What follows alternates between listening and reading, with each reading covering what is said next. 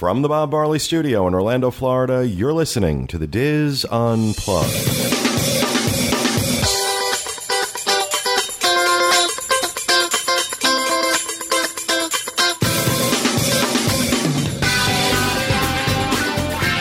Welcome to the Diz Unplugged Roundtable discussion for the week of October 30th, 2012. From Orlando, Florida, I'm your host, Pete Werner, joined at the table this week by my good friends, Kevin Close and John Magi. The rest of them are not my good friends.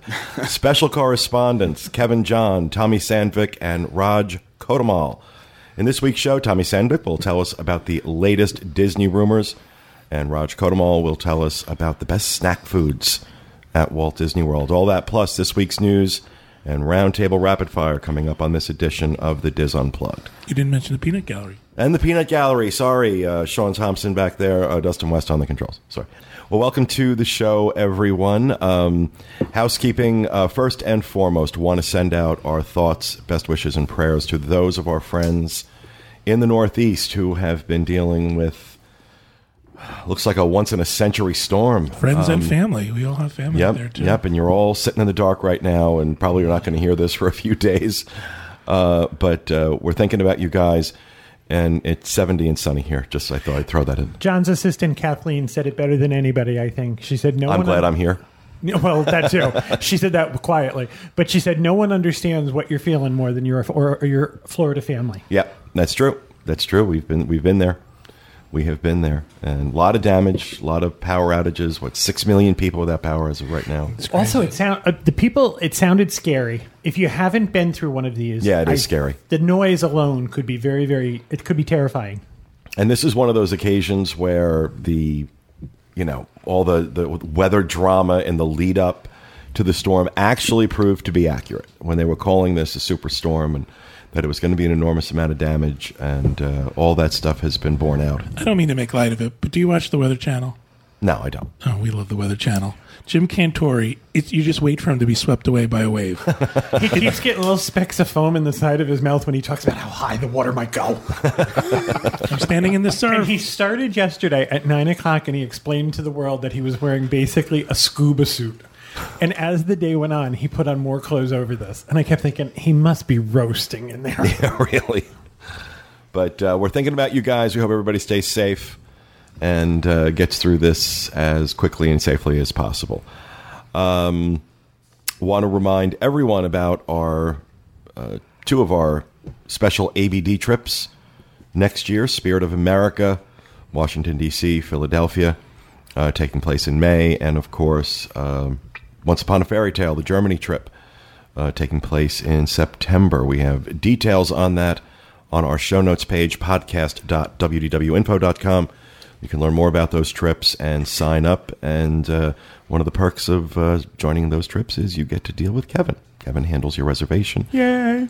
And Kevin is the king of ABD. He is. No one books more ABD than Kevin does. The Germany trip. The Germany trip this past year has been one of ABD's most popular.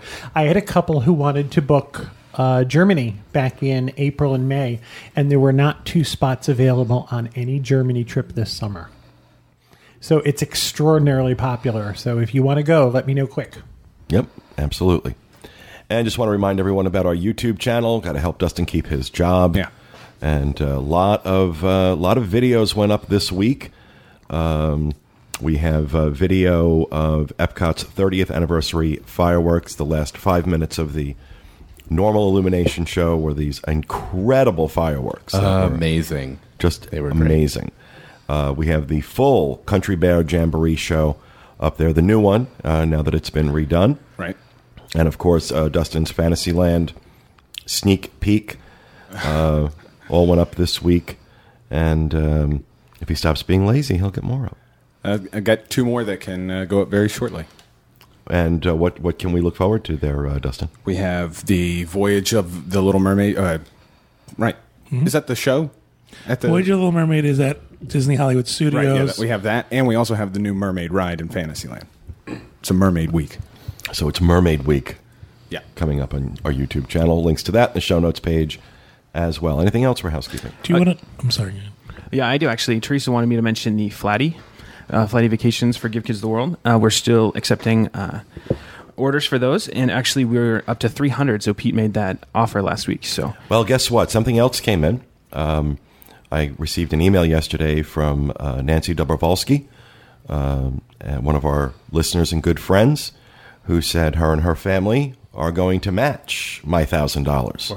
Wow. So not only will I match the next $1,000, but so will the Dobrovolskys. That's amazing. And so we have a chance end of November to raise another $2,000 for Give Kids the World with these Flatty Vacations. So I want to send out a huge thank you to the Dobrovolsky family for their generosity in doing that.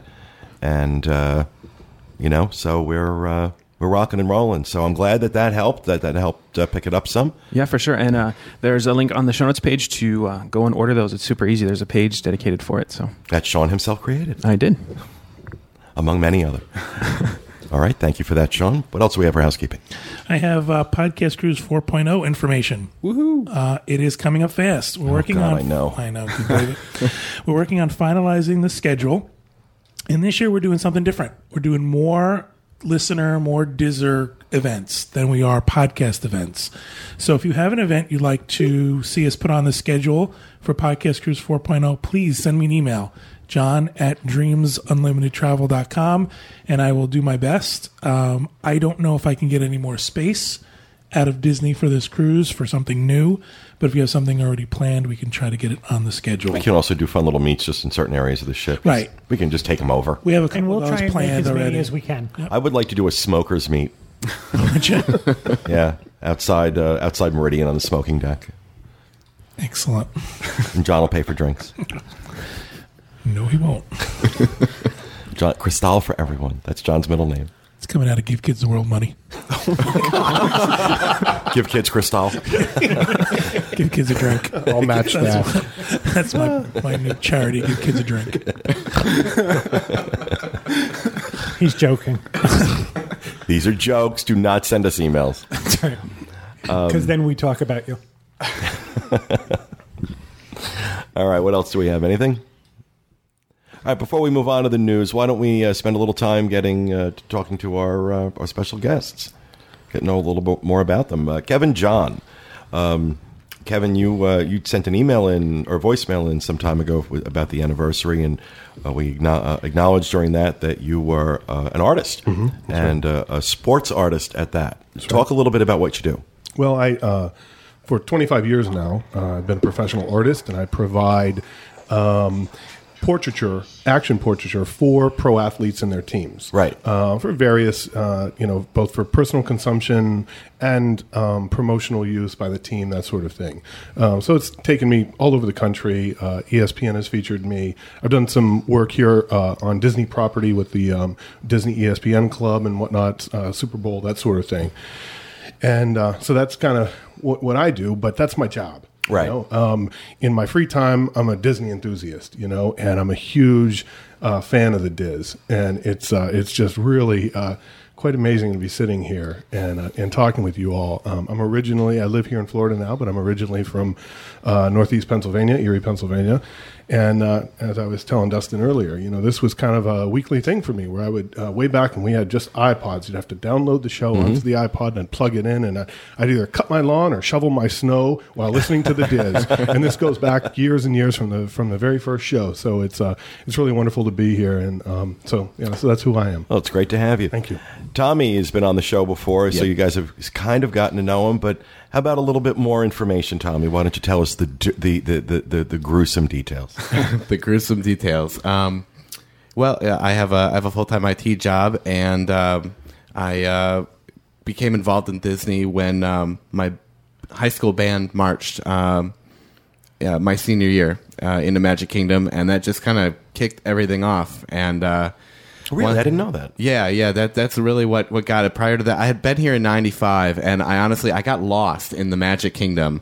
My group left me. I was 10 years old, and so it wasn't a very good experience. I really couldn't care less to go back again. And then it just kind of changed with the chemistry of our class in band, and Then, one semester of college at a suitcase college wasn't for me. I wanted the bigger life, so came down on the college program, and then, the rest is pretty much history. And so, colleges for luggage? Sorry.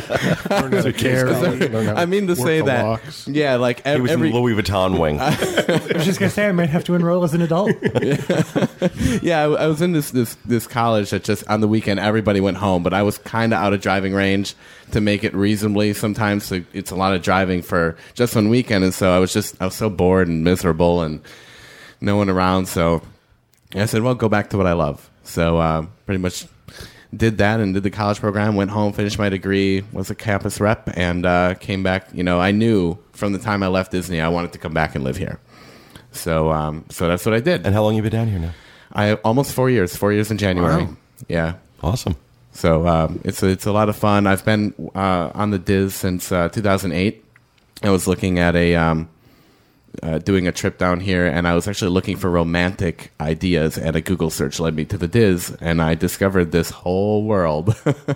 So, yeah. From that, and I'll tell you, when I was stuck in Wisconsin in the cold, these shows got me through. These shows got me. I was refresh, waiting for that podcast to go on. When's it downloading? And I'd listen to it at my my intern job, and I'd have it, in my like little room there where I do all the video editing, and it definitely kept me entertained.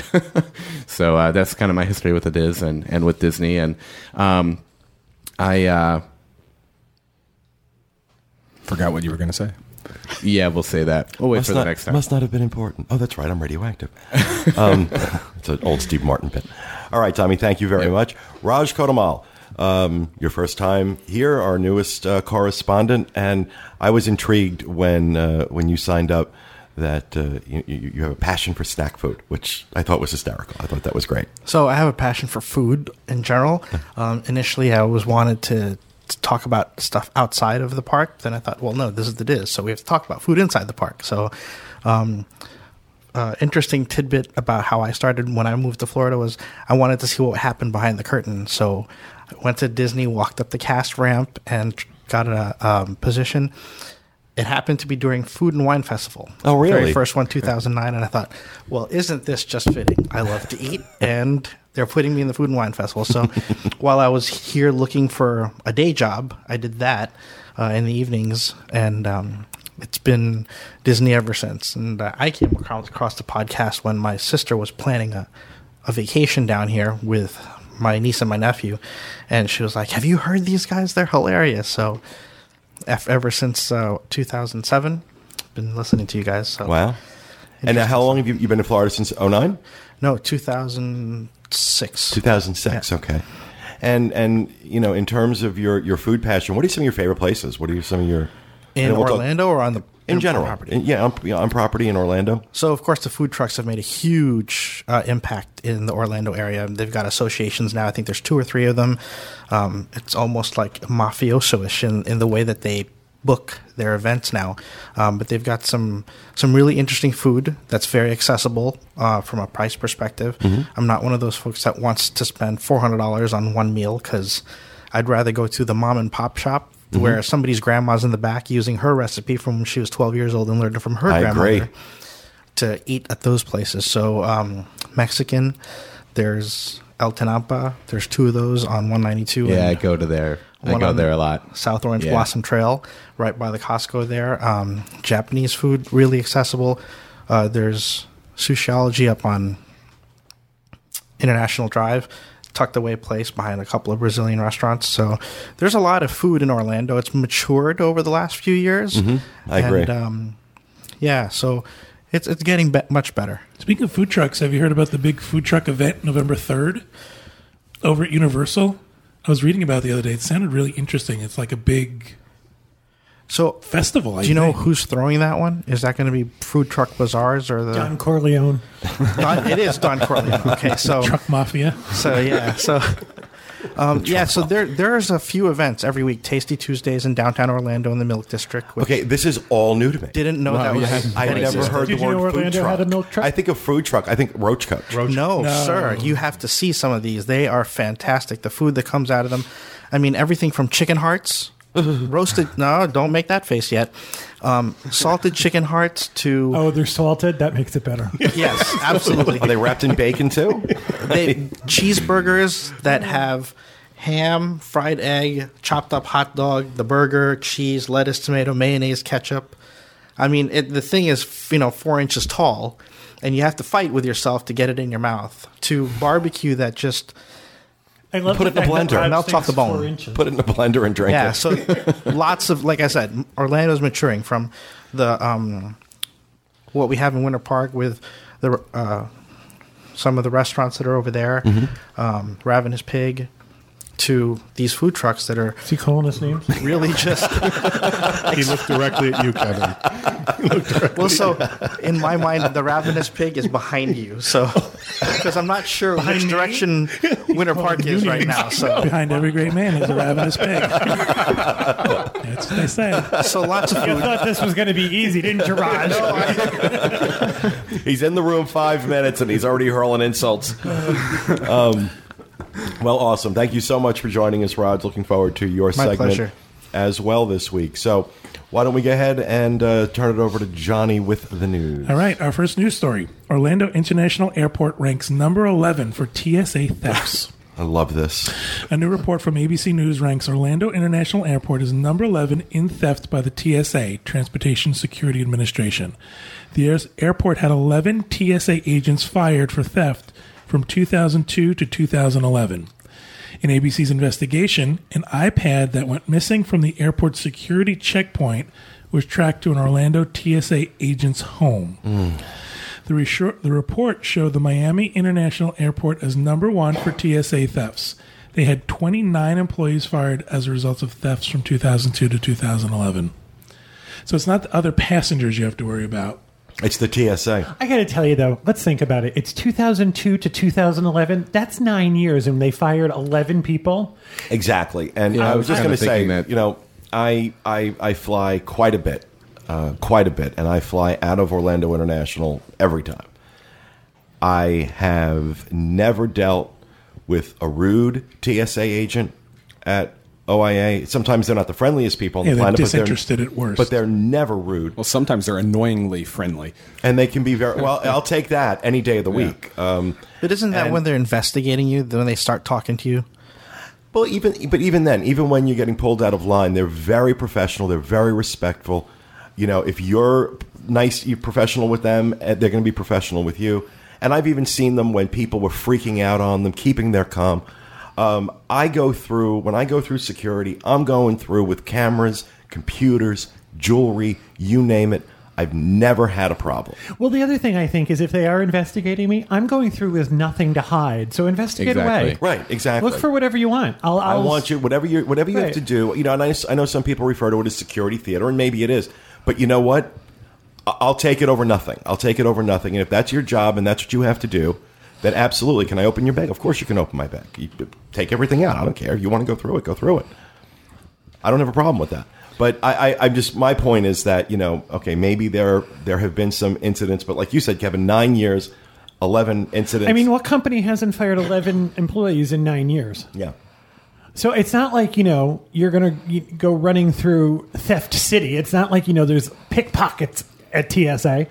I just think, there are people who make bad choices and do bad things, but 11 in 9 years doesn't strike me as... particularly bad. Right. And I think sometimes, you have news organizations that are just reaching for a sensational story. Well, all you had to do was watch the news yesterday about this storm. It wasn't just good enough that it was bad.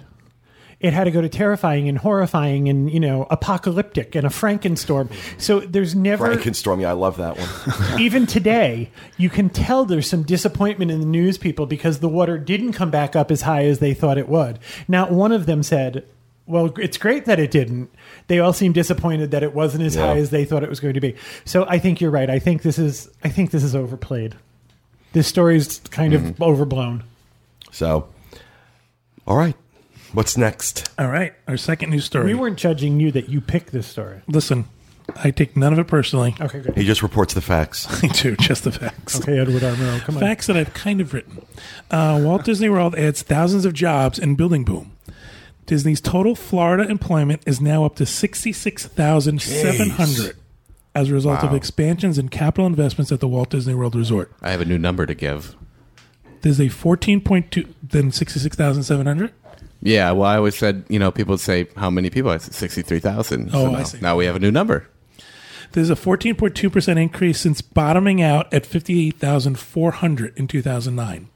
Employment at the Central Florida theme park rose due in large part to the completion and implementation of several initiatives, including the March launch of the more than $900 million Disney Fantasy cruise ship out of Port Canaveral, spurring the creation of an estimated 500 direct and indirect jobs in the region. The company then began opening the $350 million Disney's Art of Animation Resort that will support approximately 750 full-time jobs. Disney is now opening the biggest chunk of the $425 million Fantasyland expansion in the Magic Kingdom, which, upon build-out in 2014, will support an estimated 800 new positions. Wow.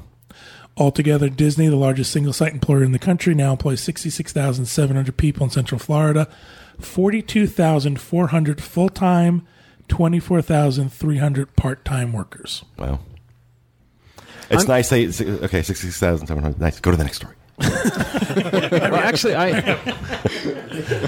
I'm curious to see if that number includes the seasonal people they just lost, because they just lost, I've heard rumors of up to 8,000 cast members. Because their new policy just kicked in. Yeah. Well, define what that new policy is for us.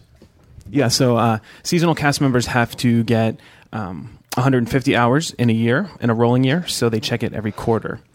And so this went up from previously, and it was anywhere between like 40 hours a year. And so they lost a lot of people, I think, on October 1st. So, and I've heard it was close to 8,000 people. So that would make a huge dent in that number. This report was actually very recent. I mean, I just got it off. I think it's Sunday it came out. So, I mean, it could be that their facts were behind this layoff, but it includes who knows if they want, you know, people to know that exactly, you know, that they're cutting out their seasonal people that they once relied on to fill those gaps, and they're deciding it's too much money to train those people, keep them up to date with operational guidelines and such. So there's you know, it's a way to they're trying to cut them loose. I mean, that's my opinion. Well, they also I knew people who would get a job with Disney just to get their annual pass, and they would work 4 times a year. Yeah. Right. That's true. There are the people that work the system. I know. I saw an impact, though. I just went right after this October 1st date that you talk about, these seasonal employees being let go. And I noticed an impact where there were... I noticed it in the ride Dinosaur at Animal Kingdom, where there were queue lines, like makeshift sticks and ropes set up. And I started noticing that all over the park, where there may have been one cast member jockeying, you know, what should be 2 or 3 queue lines coming down and queuing up to get on the cars, where now they have ropes and sticks where you had to go through one long queue line, and there was one cast member doing all the head count and shuffling people into cars and whatnot. After I saw that, then we noticed that throughout the park, and this was after this October 1st. Yeah, so you see the impact, like from a fan standpoint, from a visitor standpoint, who's there often. I saw that right away, and it struck me as interesting. Right. Because Disney doesn't put up makeshift queue lines. Not normally, no. And now they're queuing up for everything. You queue up for ice cream instead of people just getting in line and waiting behind the person in front of them. Apparently now people can't behave any longer. That's exactly what it is. Everywhere. It was one of the topics I wanted to discuss, you know, if I had the opportunity, but just kind of piggybacks on what he's saying with the reduction in cast members. Well, you want to see bad queuing, go to Disneyland Paris. I was just going to say, you want to see, we walked around looking for a cast member, looking for one actively, and we walked all through Adventureland. And I think we found 3. Well, interesting article in Time Magazine this week about Disneyland Paris, and how, while, you know, it's been a boom for the French government and their investment has paid off amazingly. But Disney is really, really... Disney has not drawn a dime out of that park because they're having to keep bailing them out. I have a different idea about Disneyland Paris this time than I did the first time. I see. I love it even more after this trip. Did you? Yeah. I found flaws this time. The first time I went, I didn't. This time I found flaws. You want to talk about dirty bathrooms? Oh, yeah. Well, no, I mentioned that last time, too. Yeah, the bathrooms are disgusting. I mean, horrible. The French apparently crap on the floor. Apparently, that's acceptable behavior in France. The other thing is there are virtually... I don't want to say virtually. There are very few cast members to be found. And I found the ones that we did find to not be all that friendly. Well, that's, you know, indicative of dirty bathrooms. You were in France, though, right? Yeah, we were in France, exactly. However, I didn't find that in Paris. Yeah, we didn't find... And I hear all about how the French people are unfriendly. I think there's a huge cultural difference. And I think if you go there looking for Americans, you're going to be disappointed. If you go there looking to talk to French people, you won't have any problem. However, at Disneyland Paris, you expect a Disney park. So you expect it to live up to the reputation that Disneyland, Walt Disney World, those parks have, and it doesn't, in my opinion. Right. So. All right. You ready? Talk. Okay. Disney Cruise Line passengers impacted by Hurricane Sandy. Passengers aboard both the Disney Fantasy and Disney Dream were impacted by Hurricane Sandy this past week. Passengers on the Disney Dream experienced rough waters and missed several ports of call as Sandy made landfall in the Bahamas. Many passengers reported being sick from the motion and fearful as the ship tossed and turned. Passengers on the Disney Fantasy reported experiencing high winds and large swells that moved furniture and caused damage in common areas. At one point during the night of the cruise, Captain Tom came over the PA system, asking everyone to stay in their staterooms for safety. First-hand reports say some guests were so worried that at one point they put on their life jackets and congregated in the atrium, not being able to sleep and too afraid to stay in their stateroom. How Poseidon adventure. Pictures and video are now appearing on the internet that show damage to the interior of the Disney Fantasy, mostly concentrated in the shopping areas where displays were toppled and merchandise was scattered on the floor. As compensation, Disney Cruise Line has offered passengers on these sailings a 25% discount on a future 3, 4, 5, or 7-night Disney Cruise Line reservation. Passengers on the Disney Fantasy have the option of taking a 25% discount on a future stay at Walt Disney World Resort up to 7 nights in length. Guests were told to contact Disney Cruise Line after the 29th to receive their discount. Okay. Here's my thing. If you're going to get on a cruise ship in October, you have to understand there is a possibility there will be a hurricane or a major seasonal storm in the Atlantic at that time. It's the reason cruises in September and October tend to be a little less expensive than the ones other times of the year. But Disney does and always has everything they can to avoid these storms. But when a storm is 500 miles wide... Actually, last night it was 1,100 miles. Okay, even more. But let's say we're dealing with a smaller storm. 500 miles, 600 miles. You can't go that far out of your way. They do everything they can to mitigate it. They base it on the best information they have at the moment. And what's coming out of the woodwork on my boards are the gimme, gimme, gimme people. They see an opportunity to sit there and pound their fist and hit the deck and scream and yell at Disney because they want something they're not freaking entitled to. And those people, in my opinion, are the lowest forms of life. You're opportunistic. You're bottom feeders is what you are. You're bottom feeders. Disney doesn't have to give you anything. They don't control the damn weather.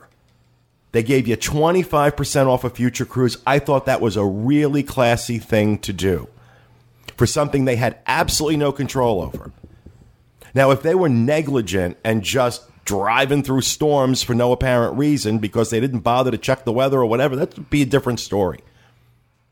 But Disney has always done everything to preserve the experience and the safety of the ship and the passengers. And they do it all the time.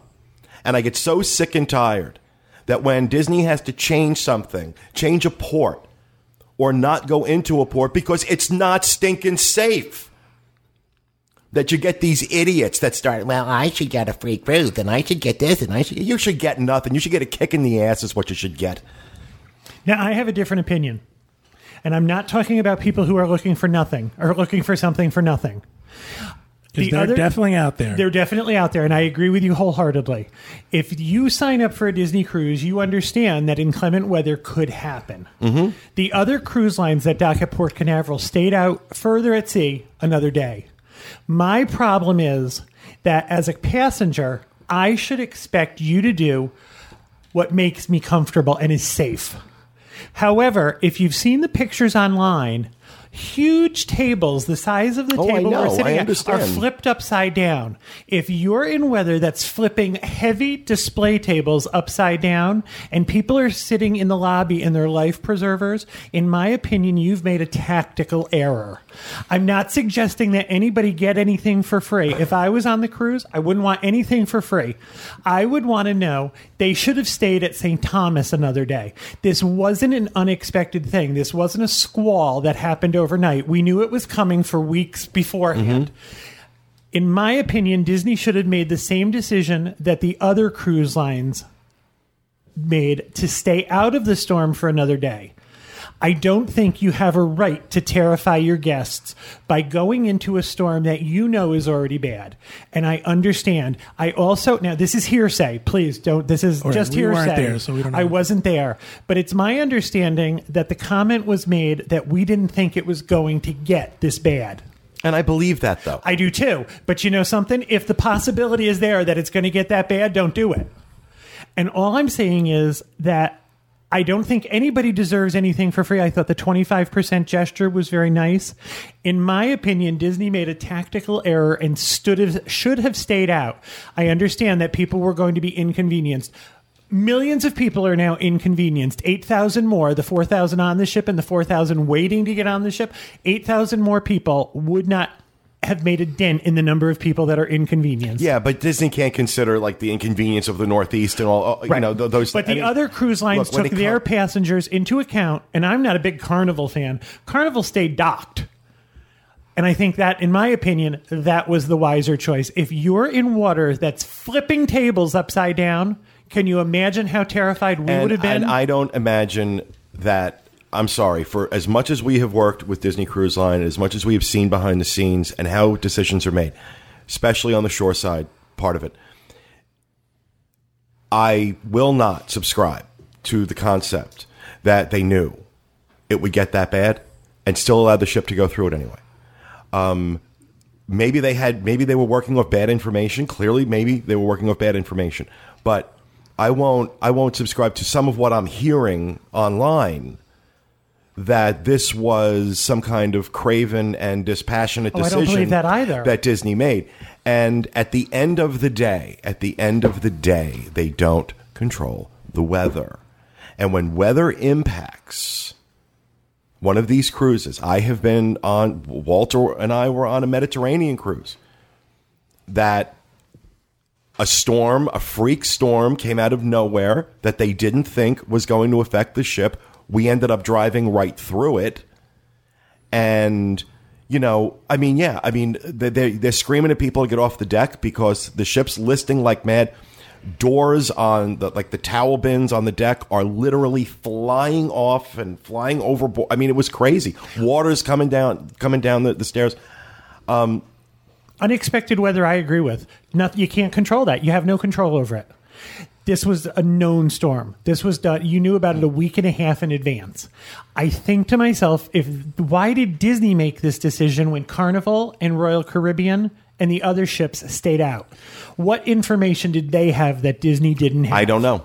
I have to wonder if it goes back to when, just from Disney's point of view, they made a calculated decision, and I wonder if it goes back to when they had the experience with a ship being delayed, but in Castaway Key.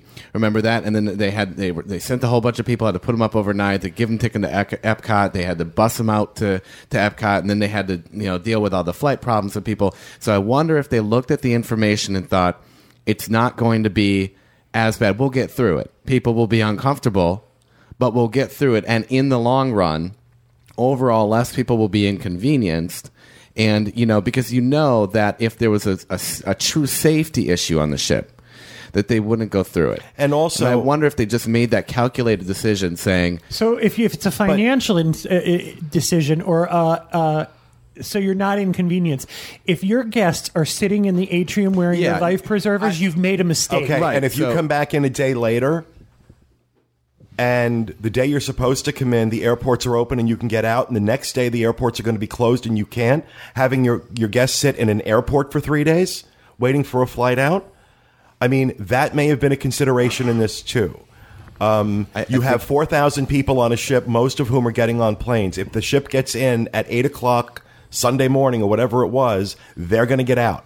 If the ship comes in 8 o'clock Monday morning, they're going nowhere. I think we're speculating a lot at what Disney knew. Right, and my issue more, I'm sorry to interrupt you, but my issue more is with the people who are, you know, not the people who are saying, look, that really sucked and I'm really kind of pissed off at Disney. I don't have a problem with those people. I understand that. You spent all that money on a cruise and, you know, you had a bad experience. And even though it wasn't Disney's fault, you still had a bad experience. I understand that. It's the people who are banging the desk saying, I should get this and I should get that and I should get this. And they're calling Disney and they're complaining and they're yelling and they're screaming about this, because in my opinion, they see an opportunity to get a free cruise. Yeah, exactly. I'm going to take this a step further. Disney has trained people to do that. Yes, they have. Yes, they have. Yes, but it still doesn't excuse them from the behavior. Let me just throw this out there. First of all, I want to say that there's several people on the boards who are just reporting their story, and I'm not talking about them. Right. I'm not talking about them. And my heart goes out to them because they had a horrible experience. One of the things someone proposed was, the idea of compensation is to make you whole. You've had something that's impacted you and you've had a negative experience to make you whole. Why wouldn't Disney say, okay, you know what? Instead of 25% off a future cruise, why not give them 25% off of this cruise? And say, you know what? 25% of your time was inconvenienced. But again, that seems to be where a lot of people are saying. They weren't inconvenienced because Disney failed to do something. It wasn't inconvenienced because the ship broke down. It wasn't inconvenienced because Disney failed to, in my opinion. Yes, they did. They failed. They went through a storm. They could have stayed out another day, and you know something? And then if you're inconvenienced at the airport, then you can blame the weather. That's not anybody's fault but the weather. But for Disney to make a decision that the other cruise lines didn't make, then what happens is you've got people sitting in the atrium. I disagree. My brother, sister-in-law, and niece are down here now. They were supposed to leave Monday to go home. They tried to get flights home Sunday, and they couldn't, because nobody was giving up their seats and everything was booked. And I'll tell you right now, and we've had this experience too. You're here or you're someplace else, and a major storm, when they're saying this could be the storm of the century, is barreling toward your house, and you're 1,000 miles away. You want to be home. You want to be home. I agree. You don't want to be stuck in an airport. So I don't know. And look, and we're speculating here because I don't know what Disney's thought process was. I will not default to the position that Disney did this intentionally or that Disney even screwed up. I'm sure there were reasons why, if other ships stayed out, that Disney didn't. Whatever the case is, it's still weather related. It's still weather related. I have a question to ask you, and I promise I'll let this drop. If you were on a cruise where you were scared enough that you sat in the atrium in your life preserver, would you feel the same way? Yeah, I would. Absolutely. I would. Because I have been on cruises where I've been scared. And sat in the lobby with your life preserver on playing the Poseidon Adventure? No, not sat in the lobby with my life preserver, but I have been on cruises where the weather has been extraordinarily bad, and I was concerned. And I don't blame the cruise line for that. Unexpected bad weather, I would agree with you. Knowing that there's any bad weather, they don't control the weather. But driving into it, they do control it. Well, here's the thing, though. When you look at, some people took screenshots of the path the ship took. And one of the things that they did was, when they came back, they went very close to shore to try to come back up in a safe manner, what I think was in a safe manner. And I think what happened was, that's when they got misinformation. And you don't think the storm moved in a certain way. You don't think that the you know, they're I don't think they drove. Let me just say one thing. I don't think they drove through a hurricane to get from point A to point B. Of course, they didn't drive through a hurricane. So that's, I think, they look. You have a projected path for a storm. I don't care who you are. The National Damn Weather Service can't predict what these storms are going to do within an hour of when they do it. They have a general idea. They have a good idea. But other cruise lines didn't do it. Well. I don't know what to tell you with that. Do you think their folks weren't inconvenienced? Other cruise lines made the decision not to come back into port that day. They might have had information, or they might have landed. I think, all I think to myself is, if that information was out there, Disney made a different decision than Royal Caribbean and Carnival. That's my only point. I think to support Pete's argument, and just in terms of what I think he's speaking about is not overall in general all the cruisers that were on, but that certain segment of people that are complaining about that Disney didn't do enough. They're looking at this as a money grab. Exactly. I don't think that any decision that Disney made, be it stay out for another day or go through the thing. I don't disagree with you at all. These folks are not going to be happy with any decision. All you have to do is stand in line at any guest services desk, and you will see Disney train their guests that the louder you scream, the more they'll give you to shut up. Mm-hmm. And to a point. And I think that's it's becoming normal that whether you're in the parks or on a cruise, that these folks are becoming more and more entitled. And they've learned to game the system, if you will, that if you are loud enough and if you do cause as much of a fuss, your first time, your second time, you're going to get some free stuff, or you're going to get some fast passes, but now they track it, and at that third time, Mr. and Mrs. Jones or whomever you are, get out. I stood at Chefs de France with a reservation and watched a man walk up to his family and scream at the hostess. No one tracked him. Mm. He screamed at the hostess loud enough that she sat him ahead of everyone else. Wow. Everyone. Do you remember this? I do. I was there. So Disney's training their guests. I'm not even talking that you get merchandise. Mm-hmm. You get to do what you want to do. He wanted to sit down when he wanted to sit down. And I don't disagree with you at all that there are people, there are going to be opportunists who are going to take advantage of any opportunity. All I'm saying, I've said it enough. You understand what my point is. I agree with Kevin. What he said was that this is also damned if you do, damned if you don't situation. Exactly. Yeah. No matter what decision Disney would have made, they would have been wrong in someone's eyes. So they have to make that decision when push comes to shove, and this is a decision they made, and they have to now live with how that played out. Hold an entire ship back another day, and again, disable those people from being able to get to their homes, or inconvenience that certain segment of people that you're going to have anyways, plus those other folks that were scared. Carnival and Royal Caribbean did the same thing. They made that decision. And they made that decision. They decided, okay, lesser of two evils, you know? I think Disney, again, looked at it and a whole ship or a segment. I also want to point out one other thing that's been reported or not reported, or it's in part of this story. First of all, there were no deaths, thank God. Right. Nobody died. Yeah. Second, there were no quote-unquote serious injuries. There were people with bumps and bruises. There were people who had sprains, but nobody broke a bone. Nobody, lost consciousness. So I think that's part of the story. While it may have been scary, how bad was it really? While it may have been scary, and I'm not taking away from that.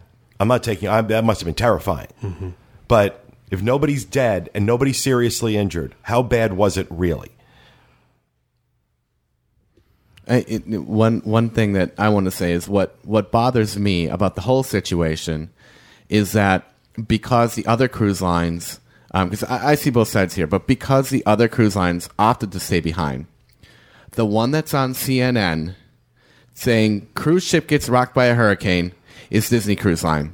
Mm-hmm. And that shouldn't surprise you. It's a sexy story. Well, but had they just stayed behind like everybody else, then that wouldn't be just Disney Cruise Line that hung behind. They would have been gumped in. Now you've got videos that are going to associate with the Disney brand, and I don't like that because I am a huge proponent of Disney Cruise Line. Well, huge. Here's the thing.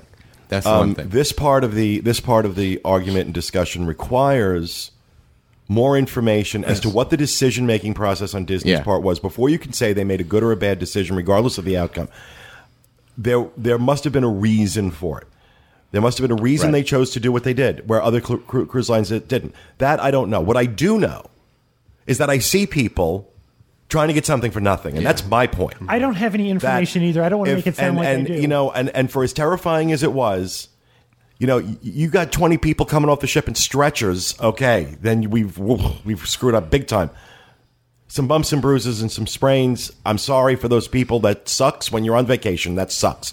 But you know what? Nobody died. Nobody's in a hospital. So even if they made a bad decision and even if it was terrifying, you know what? Nobody died. So I at this point, I'm looking at, I could understand if some of these people were like, okay, I had to go to the hospital because of what they did. You're giving me something for that. I could almost buy into that. But I was terrified. So because of weather, and it's your fault. And now give me a cruise. That is what's driving me insane. That's my point here. Without information about what the decision-making process on Disney's side was, it's really difficult to judge whether or not they made a good call or a bad call, or why they made that call in the first place.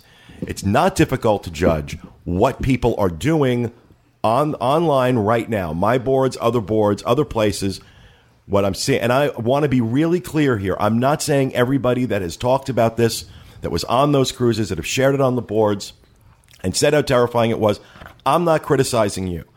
I'm criticizing those who are taking it to that place where they are demanding that they get something else. The opportunists.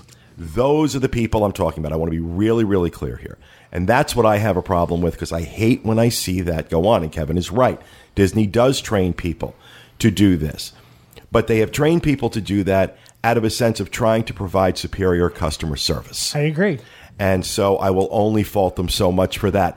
Because Disney has trained them to do it doesn't excuse them from the responsibility of acting like that. When I say Disney has trained them, I'm not suggesting that the people who have been trained are right. Right. I don't. I agree with you. I don't believe. I think Disney went above and beyond in offering people 25%. I don't want to keep belaboring this. Right. I don't have any information on how a decision was made.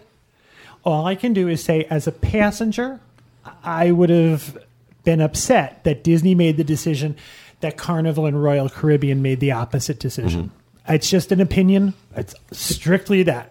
Well, who knows what we'll find out. So, does that make up for the crappy TSA story I did? It does. We got a 4-hour conversation out of it. There you go. Well, that's it for the news.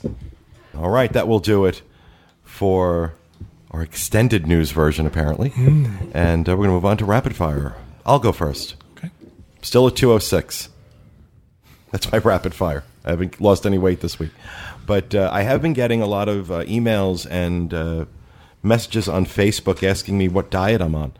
I'm not on a diet at all. This has been truly a revelation for me. If you want to lose weight, eat less food. It's amazing how that works. So I'm just watching what I eat. I'm staying away from certain foods. I'm also managing my diabetes, staying away from sugar. And God Almighty, the amount of sugar that I would put into my body, certainly that in and of itself was probably worth about 20 pounds. And just kind of paying attention. I'm not denying myself anything. I'm just not eating as much of it. A lot of times now when I go out to eat, I end up I eat about half of what's in front of me and bring the other half home. And you're also keeping active. To a degree, yeah. I'm walking. Although I haven't done any walking since we got back from Europe. But yeah, I mean, I'm doing things. Nothing crazy. I'm not like lifting weights. I'm not doing aerobics. I'm not. Well, those Jane Fonda DVDs, those work pretty well. Yeah. I'm sweating to the oldies. I'm sweating to the oldies. I'm getting my head. Jane Fonda qualifies as an oldie these days. Yeah, really. Do you have the Thigh Master? I don't. Or the shake weight? I don't. Because I like the Thigh Master and shake weight at the same time. Don't make fun of people who buy exercise equipment. Oh, what yeah. What I really try, what I'm trying to do this time that I have not done in the past, is find what is sustainable. I would do things to try and hurry up and lose weight quickly, but things that I could not then sustain once I got to the goal weight that I wanted to. That's why I'm not doing lots and lots of exercising and stuff like that. I know myself. I know that's something I'm not going to sustain. So I'm just trying to figure out what's comfortable for me, what I can live with, where I don't feel like I'm starving and I don't feel like I'm depriving myself of everything, even desserts and stuff like that. I'll grab a couple of bites. Somebody orders it. I'll say, order that. I'm going to take a couple bites. I get it. I don't have to literally consume the entire cake. If I want pizza, we order pizza. I have 2 slices instead of eating the whole pie. I'm sorry. Now, are you spraying the remaining part of the pie with glass cleaner so you don't eat it? No, I'm making sure there are other people in the house that will. Uh-huh. Don't invite him to our house. What were you going to say, Dustin? I recently read a journal or article about weight loss, and a lot of people, the number one cause of people not being able to sustain their weight loss is because psychologically people have this sort of reward system in their head. So they get to a goal weight and they say, I deserve a reward. And that reward is usually whatever caused the weight gain in the first place. That's why I put most of my weight back on since going on MetaFast, because we did this sort of thing where it was okay. Well, I had lost so much weight, it's okay for me to eat again. But see, I don't have that thing. I can't. It must have been the way I was brought up. I have to finish my plate. Yeah, you are like that. I have to finish everything, and it's a sickness. Well, you know, my mother, God love her, my mother, and in her later years, she's become a very good cook. But growing up, she was not. So it was not difficult not to finish the plate. And nor did she make us, because she's like, okay, I can only torture these people so much. I'm not going to make them eat all of it. If they eat any of it, I'm happy. But yeah, my mother was not my only Italian woman in existence that just like hated to cook. And she had to. She had a supporting. And I'm not saying she like put crap in front of us, but you know, it's like she did what she did, the bare minimum of what she had to do to feed her family and not get, you know, arrested. And so I don't have that thing with. You know, having to finish my plate. I don't have any guilt around that. I have to tell you, I've lost 98 pounds. Kevin's I know. Wow. And I'm going to tell you that he's even done really good on our trips, because I come back and I'm really disgusted with myself, and he's like, I lost more weight. I don't say it like that. Puts on an old dress. I have to tell you, the biggest difference is my attitude. Yes. And my attitude is that I no longer see a finish line. Right, exactly. I don't see... First of all, I'm not going to tell you where I started and where I am now. Maybe someday I'll feel comfortable doing that. Right now, it's about 100 pounds, and I fluctuate. I also hit plateaus. Mm-hmm. My difference is I'm looking at this differently. In the past, when I would diet, in air quotes, if I screwed up at 7 o'clock or 8 o'clock in the morning and had a donut... Well, the whole day was shot. The whole day was gone. Right. And I think to myself, I've allowed myself to say, well, you know what? You had a donut. Mm-hmm. So better have a better lunch. And I don't want anyone to ever think that I've mastered this. Right, exactly. All my life I've been overweight, and all my life I've had people who were not overweight point out to me that I should lose weight. And my immediate reaction was something that we don't say on the podcast. Without getting an explicit rating, yeah. Right. So I think what's happened now is I've realized that if I'm at a place where I want it, eat it. You don't have to eat the whole thing. Exactly. John is, if it's in the house... I must consume it. I must consume it. And if it's in the house and it's somewhere else, it will haunt me. Right. It will call me. It will taunt you. Come get me. I'm delicious. It's true, isn't it? It is. But, and I think that's the difference in how we've approached this. Right. And you know, and I think what you're saying is this is basically what, you know, I've been doing as well, which is, you know, no more black and white. Now I am doing the MetaFast though. I am on a weight loss system. Right, but you know, it's also, but you're training yourself to, like you said, don't have to eat the whole thing. And, you know, what's sustainable, there's nothing wrong with, you know, weight loss systems that help you get that ball rolling, as long as that's not the do-all, be-all, end-all of it, because you can't sustain on that. But if you're teaching, I'm trying to teach myself different ways to eat. It's why I'm starting to eat fish, because I realize that a lot of my stuff around fish has absolutely nothing to do with fish itself. It has to do with things I heard and learned when I was a kid. And as I'm like opening my mind and experiencing it, I'm like, wow, this is actually really good. I eat calamari now. Mm-hmm. Want to set yourself back 100 years? No. Read the side of a Ben & Jerry's container. Right. And you find out that Ben & Jerry's container contains 4 portions. But I also I also am trying to like find other foods to eat that are different than what I'm used to, that are healthy or healthier than what I'm used to eating. I know you don't like vegetables. Will you try something for me? I have been trying more vegetables. Do me a favor. Whatever you're cooking, broccoli, cauliflower, asparagus, any of the hardier vegetables, none of those. Put them on a roasting pan and roast them at 400 degrees for 20 minutes. It gives them a nutty flavor. Sometimes it gives them a little bit of a crunch, and the texture is different. It makes them, and all you do is sprinkle them with olive oil, so it's a pretty healthy way to cook them. Mm-hmm. I mean, there are people who tell you to only eat them if you steam them. Do you ever have steamed cauliflower? No, I don't. Try it. I had mommy dearest experiences with cauliflower, broccoli, Brussels sprouts, green spinach. These are all things I avoid like the plague. It's not you I'm mad at. It's the dirt. It's like I said. I wanted to say that because people are asking me what weight loss program am I on, and I'm like, I'm not. I'm just trying to figure out what's sustainable for me, and what's sustainable for me and what works for me is going to be different for somebody else. So it's about finding your comfort zone. I also don't set a finish line. I like when you said that. I didn't say to myself, okay, I must get down to 180 pounds or I must get down to 170 pounds because I don't know how realistic that is. Mm-hmm. I want to be healthier.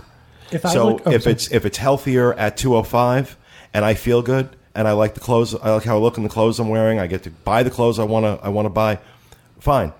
If it's 200, wherever I end up doing what I feel comfortable sustaining that I can do going forward, I'm fine. I was actually okay at 250. I didn't, I wasn't like self-loathing. But I wanted to lose some weight. The other thing I found that's really helpful is to weigh myself once a month. Mm. Otherwise, I get wrapped up in the numbers game. That, yeah. And if you lose 4 pounds one day and the next day you're up 5 pounds, you think to yourself, why have I done this? What's the point? I'm not going anywhere. I fluctuate there's a wide fluctuation in my day. So it's one of those things that if I don't play with the numbers in my head, I also, as you say, I can't look at this. This has to be a lifetime thing. I'm not in a sprint.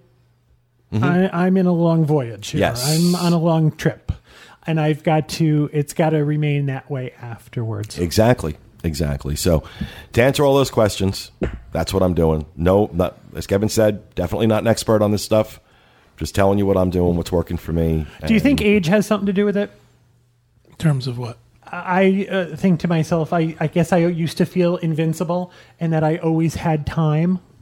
Seeing the finish line, you mean? No, well... No, I mean, as far as... The real finish line, yeah. Making the decision to do it now as opposed in the past when you put it off. Well, you know what? But we also have... I mean, we've experienced some health issues. You've had problems with your knee. I'm diabetic. Yep, right. That was a big motivator for me. So what happens is you kind of go, oh, do I want to live with knee pain or hip pain the rest of my life, or do I want to lose a few pounds? Or over something that I do have some control over. And also, I'll be honest, one of the things I'm really enjoying right now is being able to go out and shop for clothes again the way I used to. Do you know what I'm having a problem with? Giving away stuff I like that doesn't fit anymore. Well, that's it. I had bought a whole business wardrobe, suits, slacks, shirts, everything last year. And I was heavier at that point than I was when I started losing weight at this point. And I can't have any of them altered. It would require too much. I would end up with like one huge pocket in the back of my, back of my pants. So I put those big paper clips on. Kind of like Joan Rivers' eyes are on the side of her head. Yeah, really, exactly. And that I. So, I mean, there's stuff like that. And then there are pieces of, clothing that, I really liked that I really can't wear anymore. But then, it's why God made retail. And, I have really been, I'll tell you something. When I got into a pair of 36s and the 36s are starting to get a little loose on me, that for me was huge because this time last year I was a 46. And so that felt really good. And there is something about that. Every time I put on a pair of those pants, every time I put on a shirt, that I ask myself, oh, God, I'm going to look like a sausage if I put this on. And then I put it on and I don't. I'm like, okay, that feels really nice to me. And that's motivating to me. And different people will find different motivation. Right. That is a great motivator. You're going to feel. And the more that happens, the more it's going to encourage you to continue the lifestyle and to continue finding different foods to eat that are interesting, not punishing yourself if you slip. Exactly. Feeling good about, like Kevin said, you're not on a sprint. This is not, I got to lose 30 pounds for this cruise or for a Disney vacation. No, I'm just going to start eating healthier and changing things and not putting all these toxins in my body for the long run. Okay, right. I'm not opposed to toxins. But those huge those huge jumps, the putting on the clothing that now fit that would never have fit a year ago, Like you said, getting on that scale once a month, if that, see, and seeing those changes, there are going to be ebbs and flows. You can't hate yourself because of it, you know. See, and I've gotten there because I will weigh myself every day, every 2 days, and I know I shouldn't. I do it every day, but you know, I and this happened the other day where I got on the scale. You know, I had been 206, and I got on the scale and I was 209, and I'm like, damn. But haven't you gone out to dinner? And that's exactly what happened. And you eat like there's no tomorrow, and you get on the scale the next day, and you've lost weight.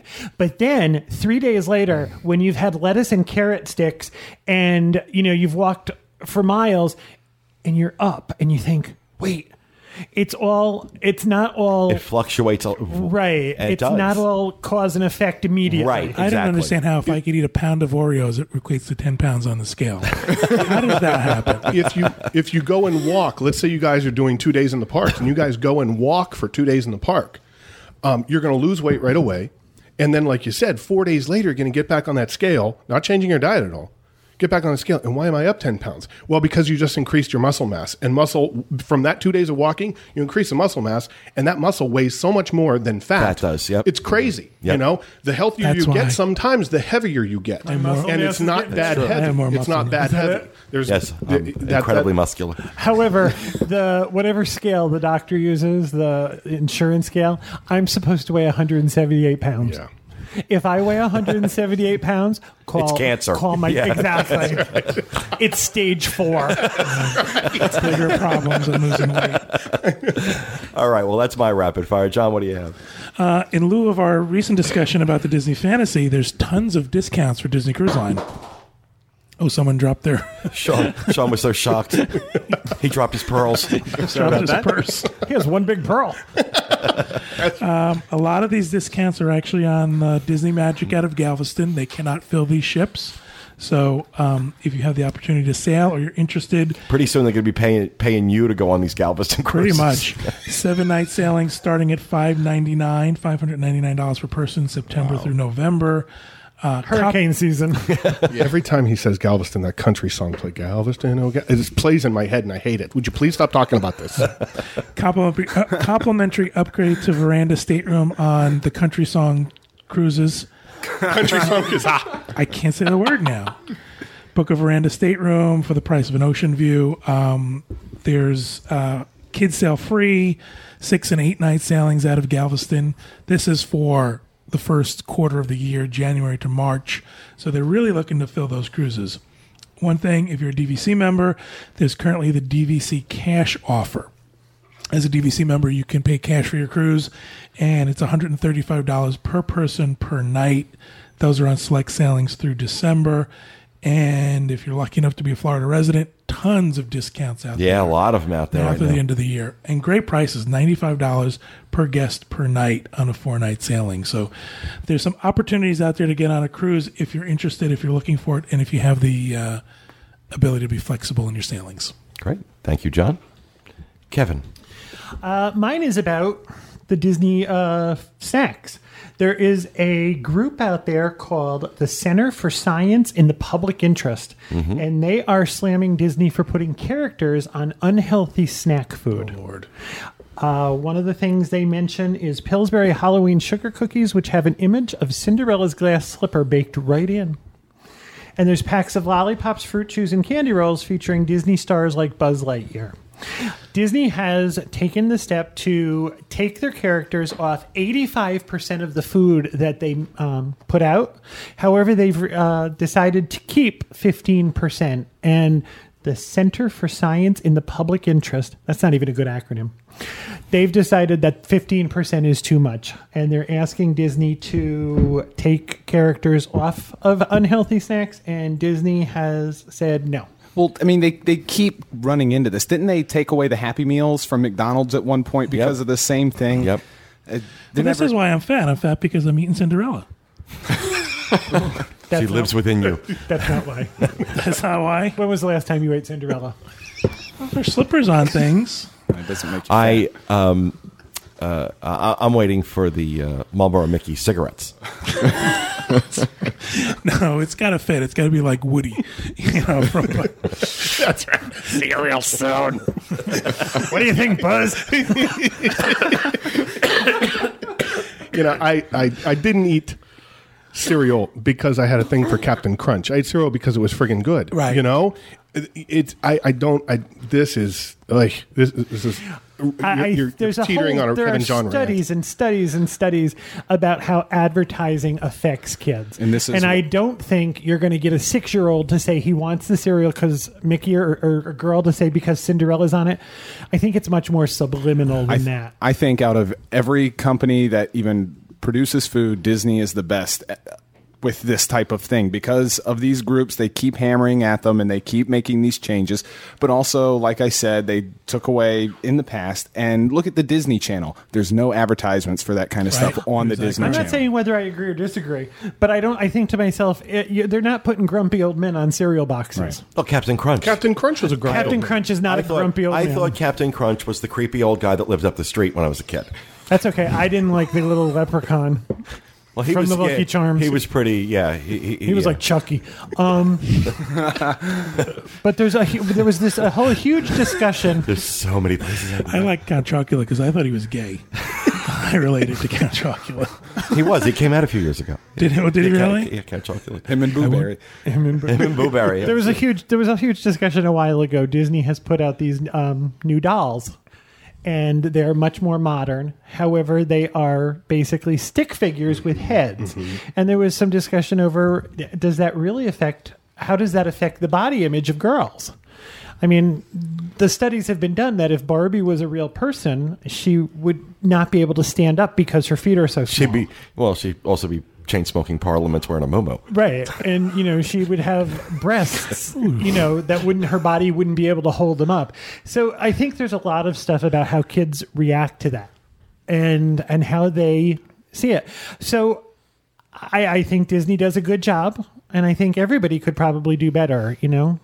But I think Disney does better than most. I mean, honestly, it's... But who else? I mean, who else? Hanna-Barbera is not going to put, you know, Yogi Bear. They're just not big enough to do that. Disney is a huge target. Right. Yep. Exactly. So Disney also, I mean, I think kids are born knowing who Mickey Mouse is, and I'm not sure how that happens. They seem to be, you know immediately. But I think Disney does a good job of it, and I think Disney gets credit for offering healthier snacks in the park. I think Disney should be shot for whole wheat rolls. But I agree with you. Give me the choice. If I'm going to eat a hot dog, is it the roll that's the problem? Yeah, right.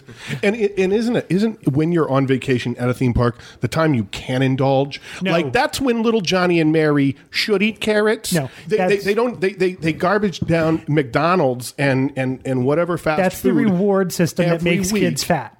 You can't reward kids with food. You don't get a break from eating a healthy lifestyle, and that's kind of where I'm going. If you do it, you make up for it the next day. I have always rewarded myself. I'll do yard work, but then I'm going to Dairy Queen. Mm-hmm, mm-hmm. And I think rewarding yourself with food, I've tried to look at food as fuel.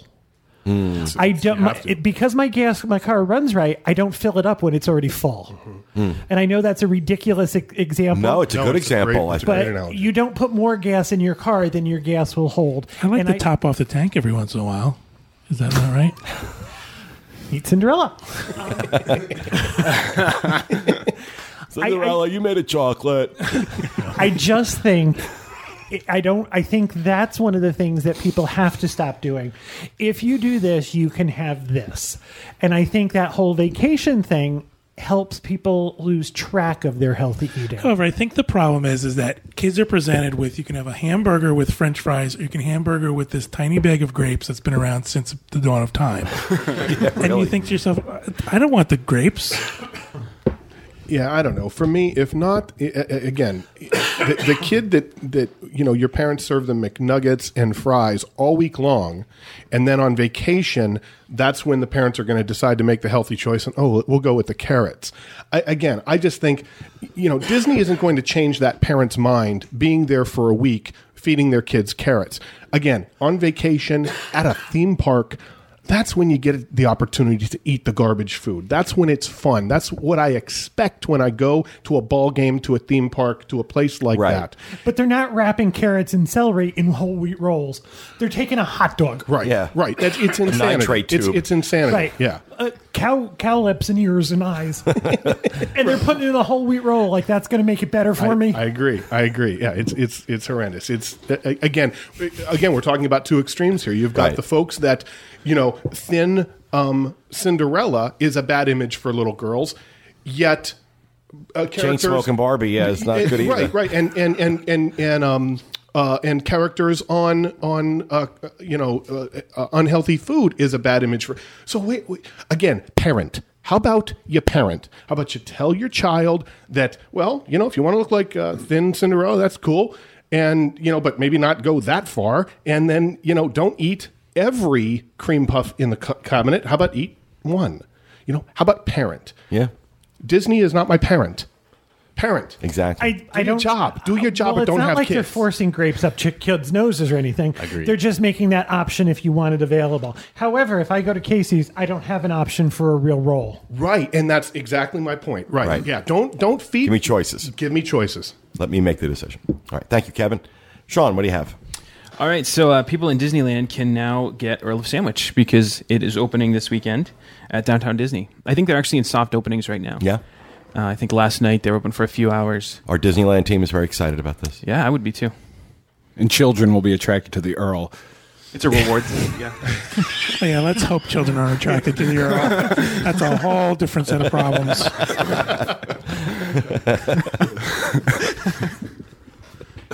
Okay, that got creepy really. I'm sorry.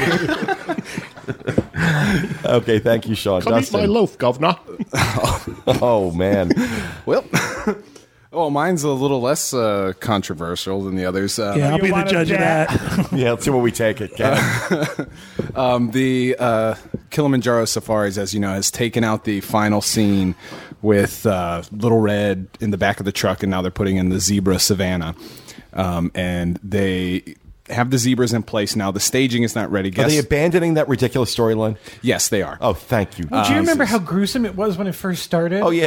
The thing was like bleeding and whatnot. Well, they put the lion food, in a fake zebra carcass. Mm-hmm. When it first opened, there was a zebra carcass with lion food inside that you couldn't see, and the lions were chowing down on zebra. Now, they have the zebras right now are getting acclimated. I'm not sure exactly when they're planning to open that. I think they have They're in the green room getting ready. But just in case you didn't know, they did used to have zebras at Kilimanjaro Safaris. Do you know why they went away? The lions kept eating them? The political climate in Florida? So we are trying to get controversial here. No, they were on the savannah, that portion where you see the giraffes and all those kind of animals. And apparently the zebras were not very social. They didn't like the other animals. Yeah, and they don't play nice. And they didn't play nice, and they wouldn't come out. So now they have their own dedicated area. Aren't there zebras at Animal Kingdom, like if you go out back and look in the yard? At the lodge? I'm pretty sure if you take the south exit, you can find a couple zebra hanging out. On your way to your car, if you look left. Whatever you call it. Like, can't you see them from the antisocial zebras smoking? That's right. They got leather jackets on, switchblade combs. Turf walk. Is this Grease? Again, can't you see them? Aren't there zebras out back there? I don't know. No, not that I'm aware of. Much attention. I didn't even know they were missing. Yep. Apparently, I thought I saw them. Maybe they were floaters. That was a big thing because Animal Kingdom had those billboards for the longest time that had zebras on them. And everyone says, well, where are the zebras? Filthy liars. Yeah. So now we have zebras. All right. Opening soon. Animal Kingdom logo has a dragon in it. Right. That's right. That was for Beastly Kingdom. Yeah. They haven't changed it. No. So the zebra thing might not have been a big deal. All right. Thank you, Dustin. Yeah. Kevin, you said you had one. Yeah, I got mermaid corpses. Oh, yeah. At, Pirates of the Caribbean. That's right. They added, they shut down Pirates overnight, and they added a new show, if you will, to the portion right after you get on the ride, essentially, as you're going around the little beach where there's the dead pirates. Mm-hmm. There's now a mermaid corpse. We have dead mermaids, and you hear them singing, and apparently there's going to be a effect where they're swimming past your boat. I've seen that. I've seen the projection in the water of them sort of swimming past the boat. It is kind of cool. It's a nice twist. I love the mermaid song. That is part of your world. Creepy. That's right. Yeah, the mermaid corpse has it's like Jodie Benson corpse. That's sure, thingamabobs all over. That's right. Crushed and. Mermaid carnage. Scuttle is picking out her eyeballs. Wow. Okay. All right. Thank you, Kevin. Tommy, you have one? Yeah, I do. So there is a media invite of some kind I've gotten a hold of talking about the Test Track Grand Opening on December 6th. Mm-hmm. There is also Splitsville Grand Opening Media Preview December 7th. Now, I find this interesting because if you've seen Splitsville recently, and I'm going to try to get some really recent pictures up, the exterior is not done. The interior, the last time I looked, which admittedly was about 2 weeks ago, maybe three, it was still gutted inside. There was nothing taking shape. You can see through the crack in the construction wall. And but nonetheless, this is kind of out there. So... but this is put out by Disney that it's a grand opening media preview. So I don't know if that actually means it's going to be open or if they're going to parade the press in front of it and be like, "Hey, look, this is going to be Splitsville." Well, let's face it, it's a bowling alley. They need plywood and dirty shoes. What do you really need to finish a bowling alley? This is been under construction forever. It seems. Also, they turn the fantasy around in one day. Yeah. So that was just mine. That is out there. There's been some discussion on the internet about it. Is it opening? Isn't it? I don't see how it will. But Disney put something out saying grand opening media preview on December 7th. All right. Thank you, Tommy. Thank you, everybody. That will do it for Rapid Fire. That will also do it for this episode of the Diz Unplugged. We hope you enjoyed it. We'll be back with you again next time with another edition. Thanks for listening, and remember, stay out of the damn